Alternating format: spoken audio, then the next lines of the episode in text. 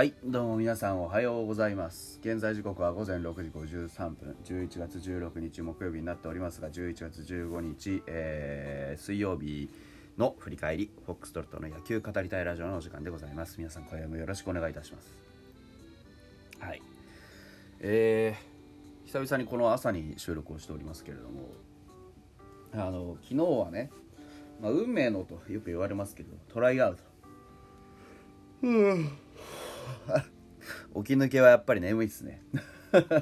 あくびが出てしまいましたすいません。であのートライアウトのねまああのー行われましたよという話で。でまあファイターズ的なところで言うと投手がねえっ、と4人かな？あまあ参加しましたよという話。戦力外になったのは3人なんですけど去年戦力外になった高山勇輝もねあのー出てましたので合計で、え4人のピッチャーがファイターズからはあトライアウトを受けましたよという話でした。で立野と井口と姫野それから高山ということになってます。であのーなんかねその他にも今年の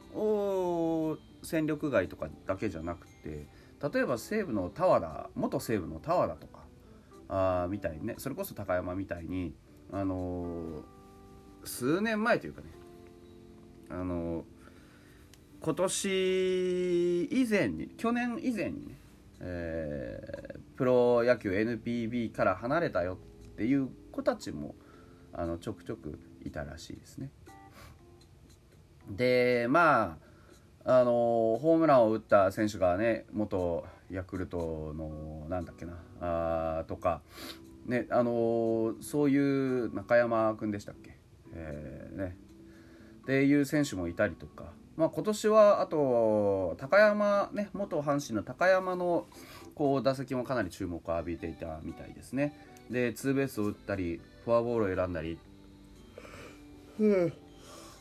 なかなかの活躍を見せていたようです。でロッテの福田周平とかもね、えーいましたね彼も二塁打ツーベースを打って、えーまあ、健在をアピールというところでしょうか。でソフトバンクのね高橋純平はあのーヒットを打たれたり空振り三振を取ったんですけどデッドボールを与えたりというちょっと制球難のところをね見せたりしてましたで、えーあと誰かな？気になるところで言うとそうですね。あ そんな感じなんですよね。本当に。あの戦力外言ってねトライアウトを受ける子たちっていうのはあの戦力外になったっていうことですから結局戦力外になったっていうことはね実力が足りてないですよっていうことじゃないですか。だからあのそんなに何て言うんですか？すごいこううんまあ言うなれば成績が残ったとしてもねそういうレベルのこういう言い方悪いんですけどそういうレベルの子たちの中での成績なんであんまりこう僕はあの評価に値するかどうかっていうのは微妙だと思ってるんですよね。でまあ簡単な話ですよ。えーここでねめちゃくちゃいい活躍をして初めてテーブルに乗るって感じだと思うんですよね。うん、検討のテーブルに乗る。うん逆にここでたとえヒット打たれようともホームラン打たれようとも元から検討のテーブルに乗ってる子っていうのは、まあ、特にその地地位というかね評価に変わりは多分ないんですよね。うん、だから例えば元からね仮にね井口をすごく獲得したいなって思っている球団があったとしてで井口がここで3者連続ホームランとか浴びたとしてもまあでも球は走ってたし変化球も切れてたからまあ使いようあるよなってぐらいの感じだと思うんですよね。うん、でまあ前からそうですけどトライアウトそこまでね、あの選手のピックアップ率が高いわけじゃないのでね。逆にだだから打者とかでもねたとえホームランを打ってようと、うんまあ、この子に求めてるのはそれじゃねえしなって。例えば守備がいいとかさ例えば足が速いとかそういう選手を探してんだよねっていう人がいれば高山の走塁の方も見るかもしれないですしね、うん、だからそういう意味で言うとあのトライアウトっていうのはその試合的な意味ではなくって結果よりもそこに至る過程の中で何があったかっていうのをやっぱり見るのが一番いいのかなっていうふうには思ってるんですけどちょっと今日は映像をね私見れてないので。あの、まあ、結果をお送りする話になるんですけど。立野は、えー、ヒットは打たれませんでしたがフォアボールを2つ与えました、えー、ピッチャーゴロそれまあ3打席ねえー、3, 3打席いいのか3打席投げましてピッチャーゴロと、えー、フォアボールそれからフォアボールという形でちょっとアピールには失敗してるのかなっていうところですもともとあの決め球がね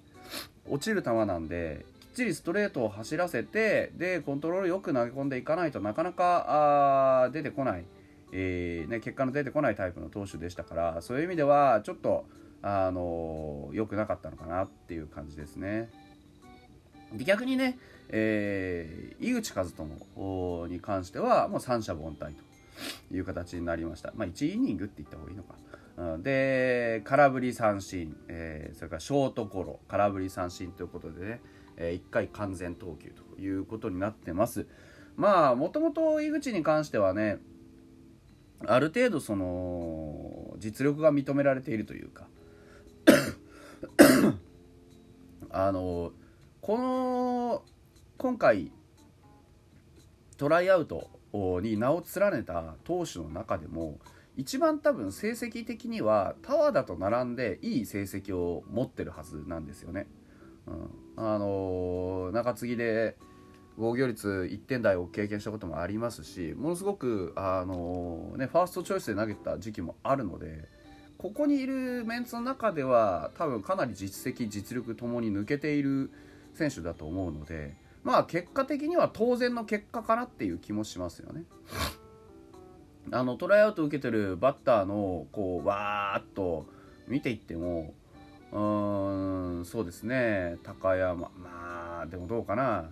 高山福田ぐらいじゃないですかね。ある程度その1軍でのこう1軍というかまあ実力が認められているタイプの選手っていうのはね、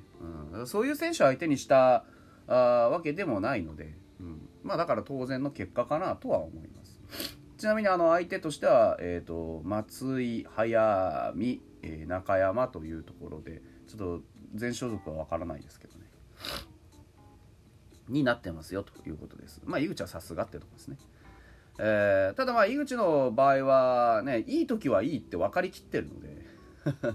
悪い時にね何ができるかっていうのが井口の課題なのであってあとはやっぱり1人ランナーが出たりするとねあの圧倒的にこうコントロールが悪くなったりとか圧倒的にあの球威が落ちたりとかってするじゃないですか彼の場合は。そういったところがまあね今回は見られなかったっていうね。あのまあ真の姿がっていうか課題のところがねあれこう浮き出てこない感じだったかなというふうには思います。まああのランナーさえ出さなければなんともなるよっていう そういうことですね。で姫野くんに関してはもう何て言うんでしょうね、まあ、姫野くんの現在地を如実に表すというかそういう結果でしたね、えー、中川、中山、高山を相手に、えー、全打席でフォアボールを出すと。いう結果になりました。1イニングフォアボール3つということです。アウトが取れなかったってことですね。で151キロだから出たって言うんですけど、まあ、結局はそれだけっていうことで、えーまあ、姫野君の課題っていうのは結局はここにあったわけですよねどんなに速い球が投げられようともどんなあの変化球投げられようともストライクゾーンに収まらないのであれば戦力にはならないということで結局ここにいるわけですよね今姫野君は。まあ残念ですけどね、あの野手から転向してすぐ、あのスピードボールを投げられるというその、まあ、身体能力についてはお墨付きがあるわけじゃないですか。ですからそういうことに関してはね、あのすごく何て言うんでしょうねポテンシャルは感じるんですけどまあそんなにね、あの今今時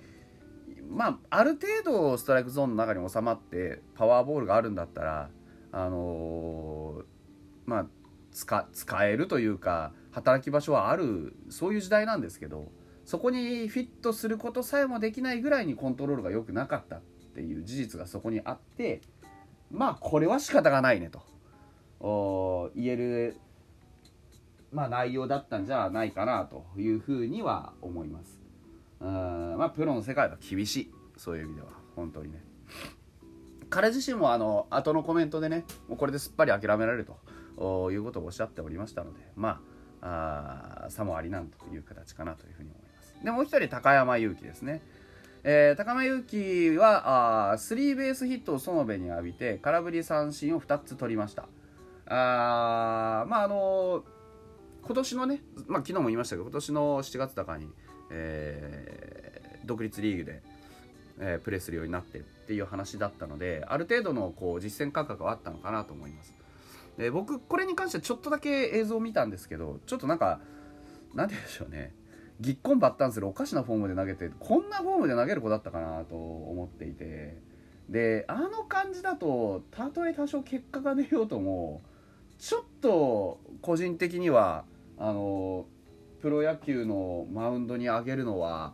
怖えなっていう印象が拭えなかったなっていう感じです。でもまあ結果的には良かったんでね。もしかしたらどこかの独立リーグが拾ってくれるかもしれないという感じです。というところで今日はここまででした。